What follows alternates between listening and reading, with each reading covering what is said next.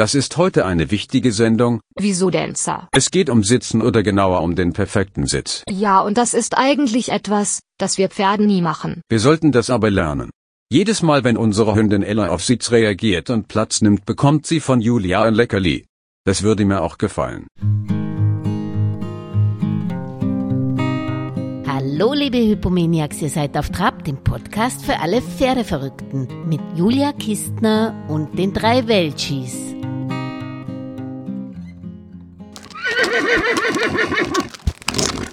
Ein korrekter Sitz ist praktizierter Tierschutz. Wir freuen uns, dass die Meisterin der klassischen Reitkunst wieder auf Trab ist, Anja Beran. Erstmal herzlichen Dank, dass Sie auf Trab sind, wieder einmal, und diesmal zu einem sehr, sehr wichtigen Thema, finde ich, der korrekte Sitz. Und da wollte ich einen früheren Gast auf Trab zitieren, und zwar Markus Nowotny, ist ein Bereiter der Spanischen Hofreitschule Wien, der gemeint hat, für ihn ist der korrekte Sitz oder für die Hofreitschule insgesamt, wenn der Reiter ausbalanciert, unabhängig von der Pferdebewegung sitzen kann. Jetzt wollte ich mal fragen, wie würden Sie in einem Satz den korrekten Sitz beschreiben? Das trifft schon im Kern, aber man kann auch noch sagen, dass das natürlich Tierschutz ist, weil der Sitz setzt am Pferderücken an und man kann diesen Pferderücken durch einen guten Sitz stärken und aufbauen oder aber auch ruinieren.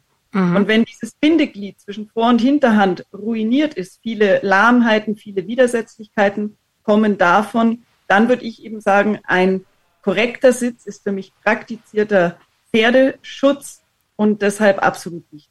Mhm.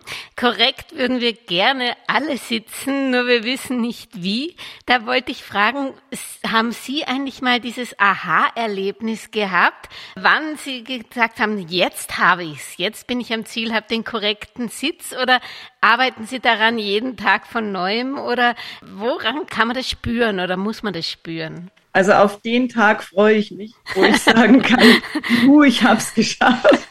Also weiß ich nicht, ob der Tag jemals kommt, weil ich finde, natürlich entwickelt man sich weiter und sitzt natürlich immer besser und plumpst dem Pferd nicht mehr in den Rücken und diese ganzen Dinge. Aber man findet immer wieder Details, die man gerne an sich auch verbessern möchte. Mhm. Und gerade wenn man so wie ich viel reite, das sind meistens 9 Pferde am Tag, dann denkt man nicht permanent über seinen Sitz nach, sondern dieses Pferd hat das Problem und mit dem erarbeitet man das und dann muss man auch mal die Position verlassen, sodass man zu wenig Zeit oft hat, wirklich über die einzelnen Positionen nachzudenken. Natürlich geht man geschmeidig mit, weil man einfach Routine hat und solche Sachen. Aber ich würde jetzt sagen, Ziel erreicht. Nein, ich glaube auch nicht, dass der Tag jemals kommt.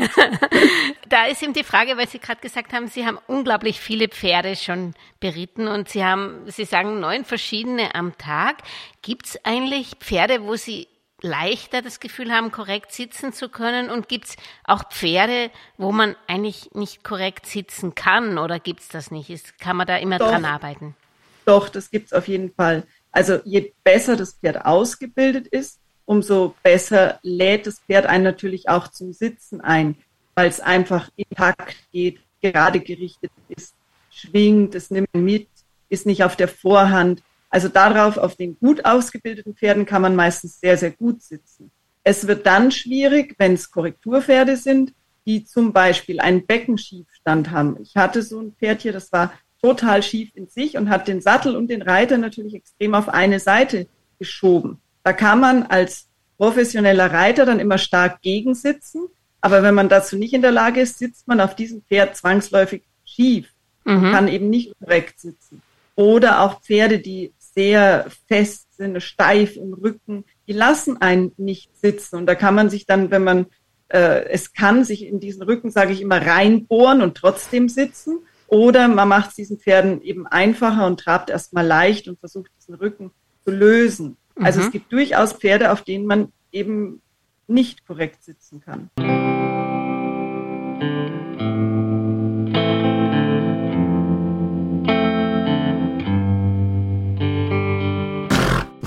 Jetzt haben Sie was Spannendes wieder eingeworfen. Gegensitzen heißt es. Ein Pferd, das den Reiter und den Sattel in eine Richtung sitzt, da tun Sie wirklich bewusst nicht wie sonst über dem Widerritz sitzen, sondern setzen sich auf die andere Seite mehr oder weniger vom Sattel mit dem Schwergewicht oder?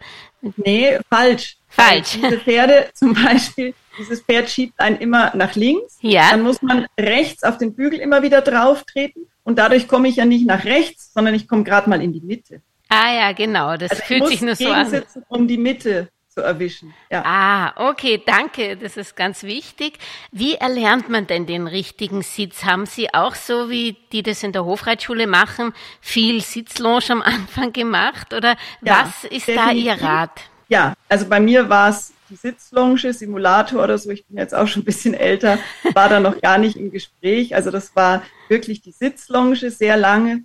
Und dann war es bei mir als Kind unheimlich viel Ausreiten, Stunden im Gelände verbracht. Und das war natürlich total cool ohne Sattel. Mhm. Und das, glaube ich, bringt schon viel, wenn man als Kind über Jahre ohne Sattel mit dem Pferd über Stoppelfelder galoppiert und Baumstämme springt, dann ist man einfach mit dem Pferd, mit der Bewegung mit und hat auch eine gewisse Geschmeidigkeit. Wobei dieses Reiten alleine, also bei mir hat es schon viel geholfen, ohne Sattel in der Natur da über Jahre, aber auch eine Grundsportlichkeit ist, glaube ich, extrem wichtig. Mhm. Und das ist was Kinder oder Jugendliche heute oft nicht mehr so haben. Mhm. Also ich war wirklich nur am Tag die Zeit in der Schule stillgesessen. Und die ganze andere Zeit war Reiten, Radfahren, Rollschuhfahren, Schwimmen, Laufen. Also wir waren nur in Bewegung. Mhm. Und das gibt einem ja auch Körpergefühl und auch Muskulatur, die wir brauchen zum Reiten, definitiv. Und eben eine Fitness. Mhm. Und das vermisse ich heute oft. Und deswegen tun sich Leute, die mit dem Reiten anfangen und nie körperlich sich betätigt haben, finde ich unheimlich schwer. Das ist aber wieder ein ganz wichtiger Anreiz auch für die Eltern. Vielleicht sollte man erstmal die Fitness mit seinen Kindern so weit bringen und dann das Reiten erlernen oder parallel oder wie sehen Sie das? Früher hat man ja auch oft mit Voltigieren angefangen. Das sieht man auch nicht mehr so oft. Das hilft ja wahrscheinlich auch. Ganz hervorragend. Voltigieren ganz hervorragend. Und es sollte jedem klar sein, wir können den guten Sitz nicht ausschließlich im Sattel erarbeiten. Mhm. Ich muss auch mit einer, ich sage mal, aufrechten Haltung durchs Leben gehen. Also wenn ich den ganzen Tag mit dem Buckel gehe und einem vorgestreckten Kopf und in der Hüfte einknicke, werde ich nicht diese 1 oder 2 Stunden, die ich dann auf dem Pferd in der Freizeit verbringe, mich gerade hinsetzen können. Es wird nicht gehen, wenn ich die ganze andere Zeit sozusagen schlampig umgehe mit meinem Körper. Also ich brauche auch oder sollte mir angewöhnen, im täglichen Leben eine aufrechte Haltung, Schultern nach hinten und ein Kinn zurück. Ja, alles, was dazugehört. Man hat früher immer gesagt, wie heißt es, Brust raus, Bauch rein. Genau. Und die ganzen Sachen gehören dazu. Und ich finde, da haben früher auch Eltern sehr drauf geachtet, irgendwie, dass das Kind gerade am Tisch sitzt und so. Das war bei uns selbstverständlich. Ja. Und das hilft aber dann, so lächerlich wie es klingt, aber es hilft dann im Sattel. Mhm. Und so wie die Kinder oft heute rumlümmeln und am Computer hängen und den Kopf immer unten haben, da am iPhone, das macht es dann schwieriger. Mhm. Und tun Sie selber, wenn Sie neuen Pferde reiten, aber wie gesagt, gewisses Training brauchen Sie wahrscheinlich auch. Machen Sie das Yoga oder was machen Sie selbst noch zusätzlich oder kommen Sie wirklich zu gar nichts mehr? Ja, es ist in der Tat schwierig, aber man braucht absoluten Ausgleichstraining. Bei mir findet es oft dann zwischen 23 und 24 Uhr statt, auf der Matte zu Hause im Wohnzimmer. Und bei mir war das Schlüsselerlebnis, natürlich, wenn man professionell reitet, über so viele Jahre hat man immer wieder einen Physiotherapeuten, der halt auch guckt, ob man gerade ist und so weiter. Und ich habe irgendwann die Froni Broth kennengelernt, die Physiotherapeutin, Tanzlehrerin und Sportlehrerin. Und die hat also den Körper von allen Seiten gut im Blick.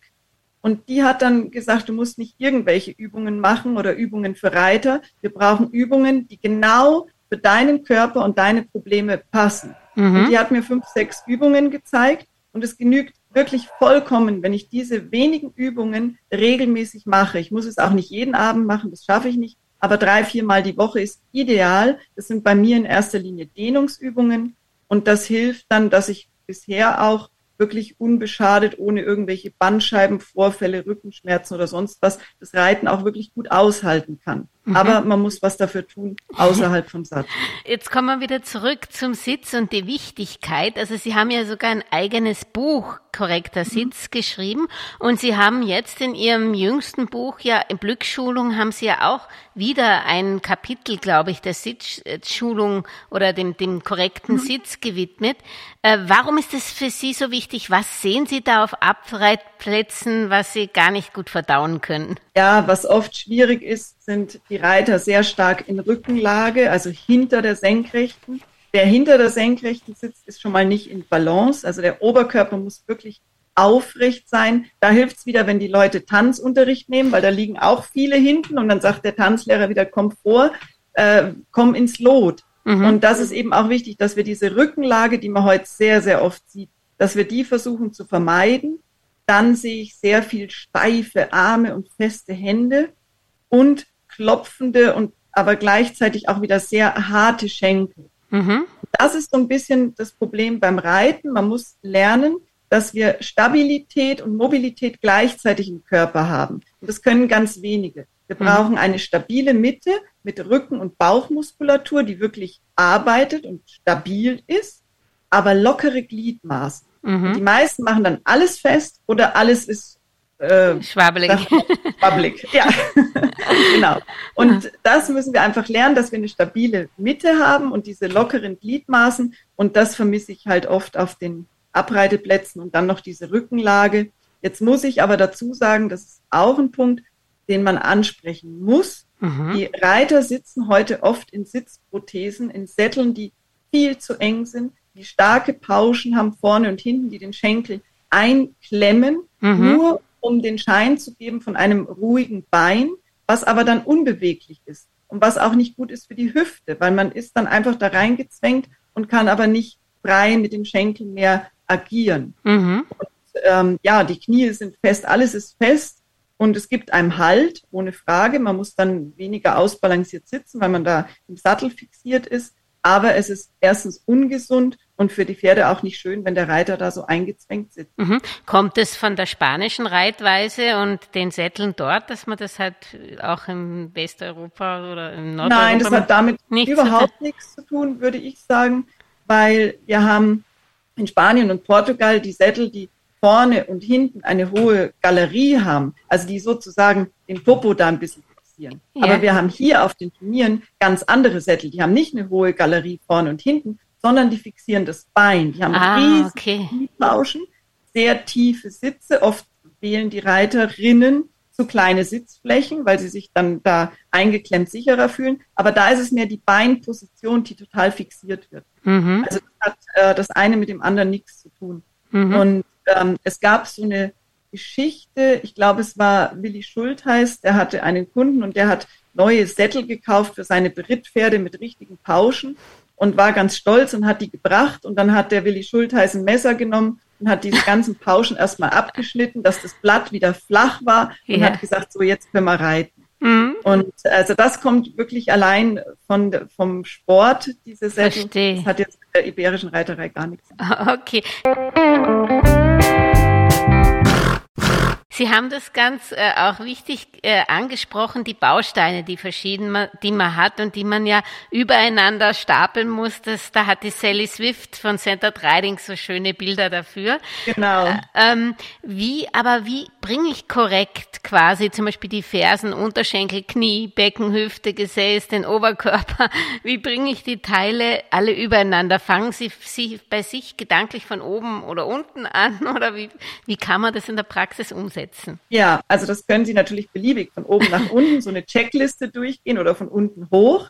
Ich muss aber sagen, dass wir Reitlehrer sind überhaupt nicht dafür ausgebildet, Hinweise zu geben, wie das Knie zum Beispiel tiefer gehen kann. Also wir können sagen, der Absatz muss tiefer, das Knie tiefer und dann schafft es der Reiter oder nicht. Wir können ihm also nur Feedback geben, dass es so nicht korrekt ist. Aber wir sind keine Physiotherapeuten, wir wissen nicht, warum es bei dem Reiter nicht klappt. Ist die Muskulatur verkürzt? Hat er irgendwo einen Schiefstand? Klemmt ein Wirbel?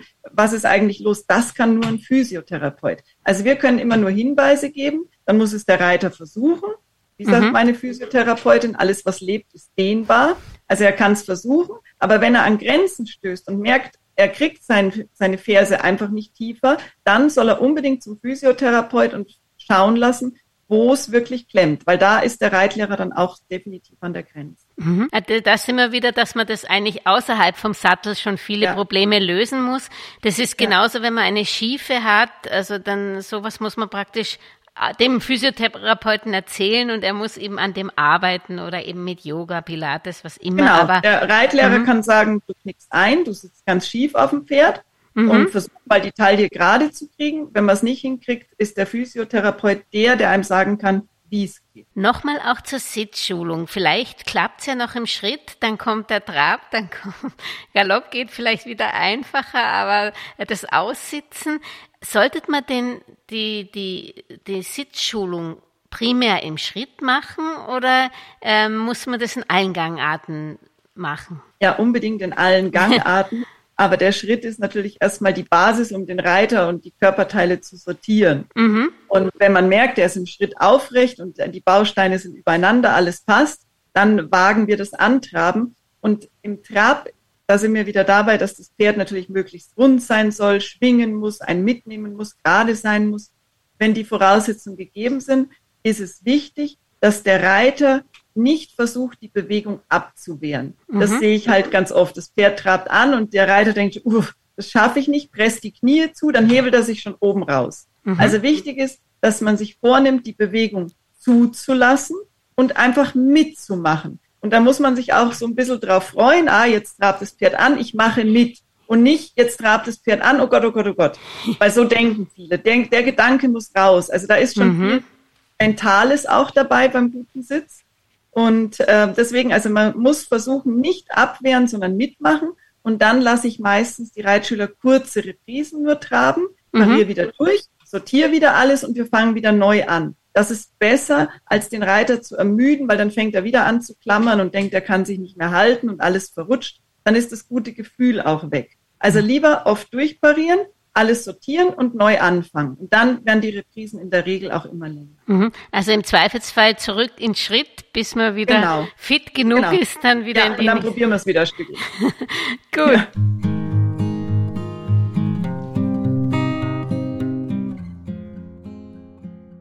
In Ihrem Buch Blickschulung widmen Sie sich speziell dem Sitz im Schulterrein und Sitz in der Piaffe. Vielleicht können Sie da die Besonderheiten noch ein bisschen erklären und wo es da vor allen Dingen hapert oft. Also im Schulterherein, das ist so ein bisschen stellvertretend für sämtliche Seitengänge, weil viele Reiter schaffen es dann irgendwann wirklich symmetrisch und ausbalanciert und geschmeidig zu sitzen, wenn es geradeaus oder auf Zirkel geht.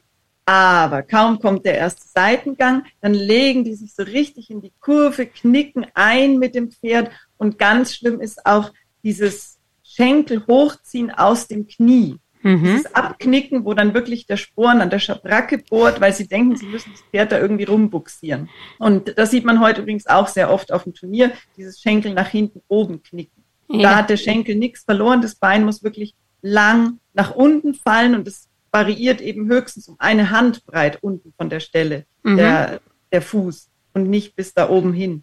Und deswegen generell üben dann auch unter Aufsicht die Seitengänge mit aufrechter Körperhaltung, ohne Knick und langem Bein zu reiten.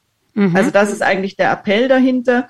Gut sitzen ist das eine und wenn die Seitengänge dazukommen, sich bewusst sein, da wird es nochmal schwieriger oder sich dann auch mal filmen lassen, weil man denkt oft, man ist gerade und wenn man sitzt, dann ist man schockiert.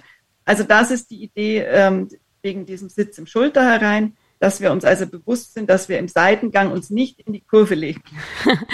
Und in der Piaffe ist es auch so, dass viele halt erstmal die Zügel noch nachfassen und sich dann nach hinten lehnen und dann auch diese abgeknickten Schenkel nach hinten oben zeigen, was dem Pferd überhaupt nichts bringt, weil die Pferde werden vorne dann immer tiefer und enger und hinten wird da irgendwo an der Schabracke gebohrt, die schlagen mit dem Schweif und kriegen hinten die Füße kaum hoch. Also man muss, eigentlich ist die Piaffe, wenn gut ausgeführt, die Lektion, die der Sitzschulung am besten dient, weil die zieht den Reiter richtig in den Sattel und man kann wirklich aufrecht, tief und mit langen Beinen sitzen, weil Rücken- und Bauchmuskulatur sehr gut arbeiten da beim Pferd. Mhm. Aber wenn die Reiter dann die Piaffe selber rausreiten wollen und das Pferd macht es nicht gut, dann sieht man halt oft so Zerrbilder. Mhm. Und deshalb ist es da gesondert erwähnt. Auch dieses Kopfwackeln, also alles wackelt, nur das Pferd macht nichts.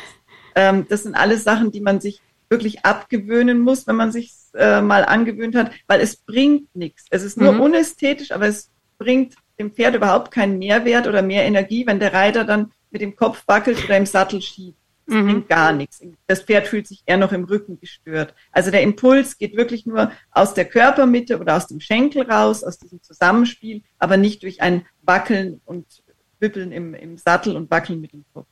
Und was machen Sie mit Schülern, die eben dazu neigen, eben den treibenden Schenkel nach oben zu ziehen? Sollte man dann einfach Schulter herein vielleicht mal ohne Steigbügel üben oder hilft es? Oder was kann man da machen? Meistens das hat man früher viel gemacht, meistens klemmen die dann noch mehr. Mhm. Also ich versuche ihnen zu erklären, dass sie einen beweglichen Fuß brauchen, den sie ein bisschen drehen können, damit zum Beispiel auch mal der Sporn dran kommt, aber eben an der Stelle, wo sie sind. Mal die Fußspitze ein bisschen nach außen drehen, mal wieder gerade lassen. Erkläre auch genau, in welchem Umfeld sich der Fuß bewegen darf, so eine Handbreit vor und zurück und dass diese Bewegung von diesem Schenkel vor und zurück kommt aus der Hüfte, nicht aus dem Knie. Mhm. Und das muss man im Stehen, wenn das Pferd steht und man sitzt drauf, schon mal versuchen, was man überhaupt machen kann, wenn man das Bein aus der Hüfte bewegt. Dann hat man nämlich nur diesen kleinen Radius und wirklich das Knie tief und ruhig lassen. Und dann kriegt man es mit der Zeit schon. Mhm. Was man beim Schulter herein auch oft falsch macht, da hilft mir immer meine Reitlehrerin, dass ich an die Barbie denken muss, weil gerade der Film so populär ist. Und dass man den Oberkörper, aber den Sitz praktisch gerade noch lässt. Haben Sie noch andere Ideen, wie man zum Beispiel auch mit dem Oberkörper beim Schulter herein, dass man da nicht praktisch mit dem ganzen Körper nach innen dreht, sondern, oder nicht mit dem ganzen, nur mit dem Oberkörper leitet? Ja, also was sehr viel hilft, ist normalerweise der Blick. Ja. Wenn ich den immer durch die Pferdeohren richte, weil das Pferd geht ja mit der Vorhand nach innen, jetzt schaue ich durch die Pferdeohren, dann bin ich eigentlich genau drüber. Mhm. Weil das machen auch viele, dass sie im Seitengang dann innen oder außen runter schauen. Dann sind sie automatisch zu sehr gedreht oder knicken ein. Also der Blick durch die Pferdeohren ist da auf jeden Fall extrem hilfreich. Mhm. Und sollte man Schulter herein eigentlich, wenn man merkt, die Qualität lässt nach, sollte man dann abwenden oder sollte man wahrscheinlich auch nicht immer glauben, man muss die ganze Länge die Schulter herein machen, oder? Lieber ein kurzes Stück und dann mal auf eine Volte abwenden oder wir unterbrechen das Schulter herein sehr oft mit einem Halten, dass man auch jederzeit den Fluss im Seitengang stoppen kann und gehen wieder an. Da kann man sich dann auch wieder kurz sortieren oder eben mit einer Volte. Aber was ich nicht machen würde, wenn die Abstellung ein bisschen zu wenig oder zu viel ist, jedes Mal aufhören, weil die Pferde wissen dann schon, jetzt ist gleich wieder rum, wenn es ein bisschen tief läuft. Also dann schon das Pferd auch in der Übung mal korrigieren, wenn es notwendig ist. Mhm. Aber generell ist auch Volten einbauen, Halten einbauen, kurze Reprisen, lieber kurz und gut, als so lange, dass es dann schlechter wird. Mhm. Jetzt haben wir noch ein paar Teile vom korrekten Sitz vergessen. Also ich denke da vor allen Dingen an den Schultern. Was sehen Sie denn da oft und wie kann man die wirklich, also ich stelle mir immer vor, ich tue meine Schultern nach hinten rollen einmal, wenn ich irgendwie merke, ich habe sie wieder nach hinten. Haben Sie da noch Tipps, dass man praktisch in den Schultern auch oft so zu weit hochzieht oder schief ist, also nicht die gleich, weil haben Sie da noch Ideen, was man da macht? Ja, also die Schulterblätter nach hinten, unten in die Hosentaschen hinten schieben. Ah ja, das ist gut. Ja. Also das kann man sich vorstellen. Und was auch ein Problem ist, es sind nicht nur die Schultern, die oft zu weit vorgerollt sind, sondern da sind wir jetzt wieder bei der Physiotherapie. Es hängt ja alles mit was zusammen. Muss dann auch oft das Brustbein ein bisschen mehr raus, weil das Brustbein ist dann oft nach hinten gezogen. Mhm. Das muss ein bisschen raus. Dann haben die Leute oft die Rippen sehr, sehr offen. Mhm. Also die Rippen geschlossen sein. Das sind alles so Sachen, die muss man auch vom Spiegel, finde ich, ein bisschen üben, dass man ein Körpergefühl kriegt. Und zu den Schultern nochmal zurück. Manche Leute haben ja den Bildschirm nicht vor ihrem Computer, vor der Tastatur, sondern seitlich. Und das sehe ich sehr oft beim Reiten, weil die sitzen dann schon immer mit einer Schulter extrem nach vorne und dann sage ich, ist der Bildschirm rechts? Ja, warum? Weil sie den ganzen Tag so einseitig sitzen, natürlich dann auch auf dem Pferd. Ja, das und das muss man bei den Schultern auch noch bedenken. Es sind nicht nur die Schultern vorne, sondern auch diese Asymmetrie, die sich da einschleicht. Mhm.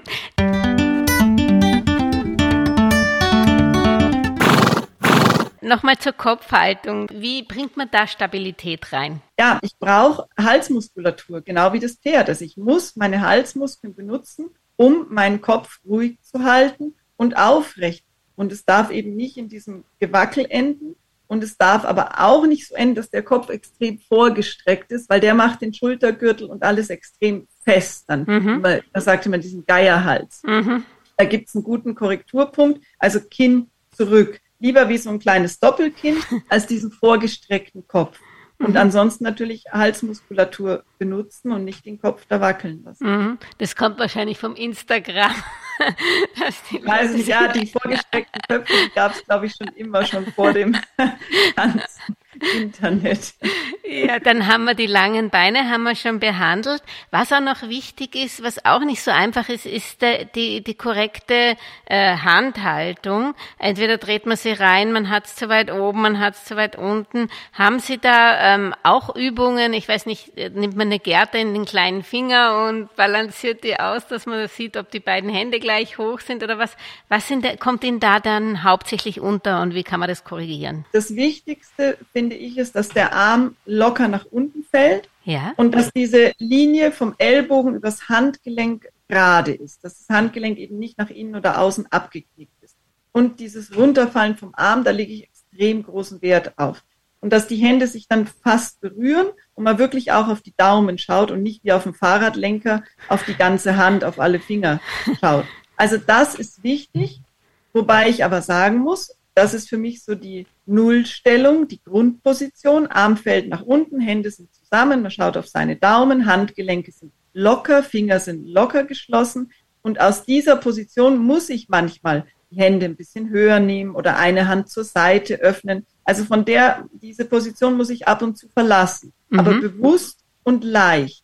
Ich darf jetzt auch nicht mit Gewalt die Hände darunter pressen. Mhm. Aber der Arm sollte runterfallen, das ist mir wichtig. Das sehe ich sehr oft nicht. Da sind die Ellbogen so abgeknickt und der Arm wirklich fest gehalten. Dass es fühlt, das Pferd im Maul, das überträgt sich definitiv. Und was ich dann oft mache, ich lasse die Zügel in eine Hand nehmen und den anderen Arm einfach mal runterhängen, damit man ein Gefühl kriegt, wie locker so ein Arm runterhängen kann. Und dann kann man auch wechseln, dann die andere Hand anzügeln und den anderen Arm hängen lassen. Und das gibt den meisten schon ein gutes Gefühl, dieses Reiten mit einer Hand. Einem engen Arm. Okay, dann haben wir eigentlich so ziemlich alles, glaube ich, besprochen. Sie haben vielleicht das korrekte Sitzbuch noch im Kopf. Gibt es was Wichtiges, was ich noch vergessen habe anzusprechen, was den korrekten Sitz betrifft? Also ich denke, es sollte sich jeder bewusst sein, dass es nicht die Reitergymnastik gibt, sondern es muss wirklich individuell auf jeden Körper, ist genau wie bei der Pferdeausbildung, bei der Dressur. Die Gymnastik muss auf jeden Körper individuell zugeschnitten sein. Der eine hat fast gar keine Muskeln, ist zu lasch, der braucht Stabilität und muss Muskulatur aufbauen. Der andere hat zu viel Muskeln, ist dadurch fest, muss die Muskulatur gedehnt werden. Das sind völlig verschiedene Ansätze. Einer ist ganz schief, der muss in erster Linie was machen, das gerade richten für die Koordination. Also da sind so viele Aspekte und wir sind eben nicht alle gleich. Deswegen gibt es ja auch diese langjährige Ausbildung zum Physiotherapeuten, damit jeder seine speziellen Übungen kriegt. Sonst müssten wir hin und jeder macht die gleichen 10 Sachen und es passt eben nicht. Mhm. Und darauf weist das Buch eben auch hin, dass es Übungen gibt zur Mobilität, zur Stabilität und dass man eben einen Fachmann fragt, welcher Typ man ist, wo die Probleme sind. Und so die Sache angeht, dann ist es auch wirklich effektiv. Weil man kann sein Leben lang Übungen machen, wenn es die falschen sind, kommt man nicht weit. Das stimmt, ja. Sie haben ja was ganz Tolles. Erstens haben Sie die Stiftung eben für ein pferdegerechtes oder Reiten. Dann haben Sie aber auch noch eben eine Bibliothek mit 500 Werken. Haben Sie da, also abgesehen von Ihren eigenen Büchern, auf die ich natürlich auch verlinke, und Ihre Webseite, wo Sie auch Ihre Programme drauf haben, was Sie so anbieten. Aber haben Sie selbst dort in Ihrer Bibliothek so ein Lieblingsbuch für den korrekten Sitz oder gibt es da was, an was Sie lesen gerade? Ja, also ich habe früher schon immer Sally Swift gelesen, weil das einfach bildhaft war, das konnte man sich vorstellen und konnte sich so auch gut verbessern. Ansonsten in vielen Büchern wird der Sitz angekratzt. Das lese ich natürlich gerade bei so alten Meistern. Viele schreiben da zum Beispiel auch, dass Leichtathletik sehr wichtig ist, um guter Reiter zu sein und Fitness und so. Das habe ich schon alles verinnerlicht. Ansonsten von den moderneren Büchern wenig. Also da ist eigentlich bei mir nur wirklich im Kopf Sally Swift, was ich lese. Und was ich vielleicht noch oder gelesen habe intensiv, habe viele durchgeblättert, aber die ist mir jetzt so besonders im Kopf. Was ich vielleicht noch anmerken möchte, ist, dass es mir selber unheimlich viel bringt, auch jetzt noch, wenn ich gut sitzende Reiter beobachte. Mhm. Und ich finde, man steigt mit so einem Bild in den Sattel und versucht, das irgendwie zu imitieren. Also das Zuschauen oder Beobachten von sehr schön sitzenden Reitern, das sollte man immer wieder versuchen hinzukriegen. Und wenn es schwer ist, welche zu finden, dann kann man sich Filme von der Hofreitschule, von der Spanischen anschauen. Da passt es mit dem Sitz und dann kann man die halt kopieren. Ja, kann man bei Ihnen auch beim Training zuschauen oder bieten Sie das auch an? Ja, wir haben dafür extra unsere sonntäglichen Morgenarbeiten. Das ist ein 2-3-Stunden-Programm, 2,5-Stunden-Programm, wo wir die Arbeit erklären, also wo wir verschiedene Pferde vorstellen, meist von einem Jüngeren bis wirklich zu einem weit Ausgebildeten und erklären, wie wir das eben machen, wie wir die Sachen angehen. Und da spielt der Sitz auch immer eine sehr, sehr große Rolle. Der Sitz auf einer Remonte ist ja auch nochmal ein anderer als auf einem weit ausgebildeten Pferd. Mhm. Oder man schaut sich Sie bei Ihren Videos an, da haben Sie auch einiges im Programm, was man auf Ihrer Webseite mal anschauen kann. Ja, und unsere Online-Kurse beschäftigen sich auch immer wieder, gerade auch, wir haben einen Kurs über Seitengänge, da ist der Sitz natürlich immens wichtig und da geht es auch immer wieder drum. Mhm. Herzlichen Dank, Frau Beran, es war wieder ein Vergnügen für mich und ich hoffe, es war nicht das letzte Mal, dass wir gepodcast haben. Ja, danke für die Einladung. Danke. Und wenn euch diese Auf Trab-Folge gefallen hat, ja dann würden meine Welchis und ich uns über eure Unterstützung unseres Podcast-Projektes freuen, indem ihr Auf Trab auf YouTube, Spotify oder der Podcast-Plattform eurer Wahl liked und am besten den Podcast auch gleich abonniert. So könnt ihr auch keine Folge mehr verpassen. Vor allem aber bleibt auf Trab bis zum nächsten Samstag. Yeah.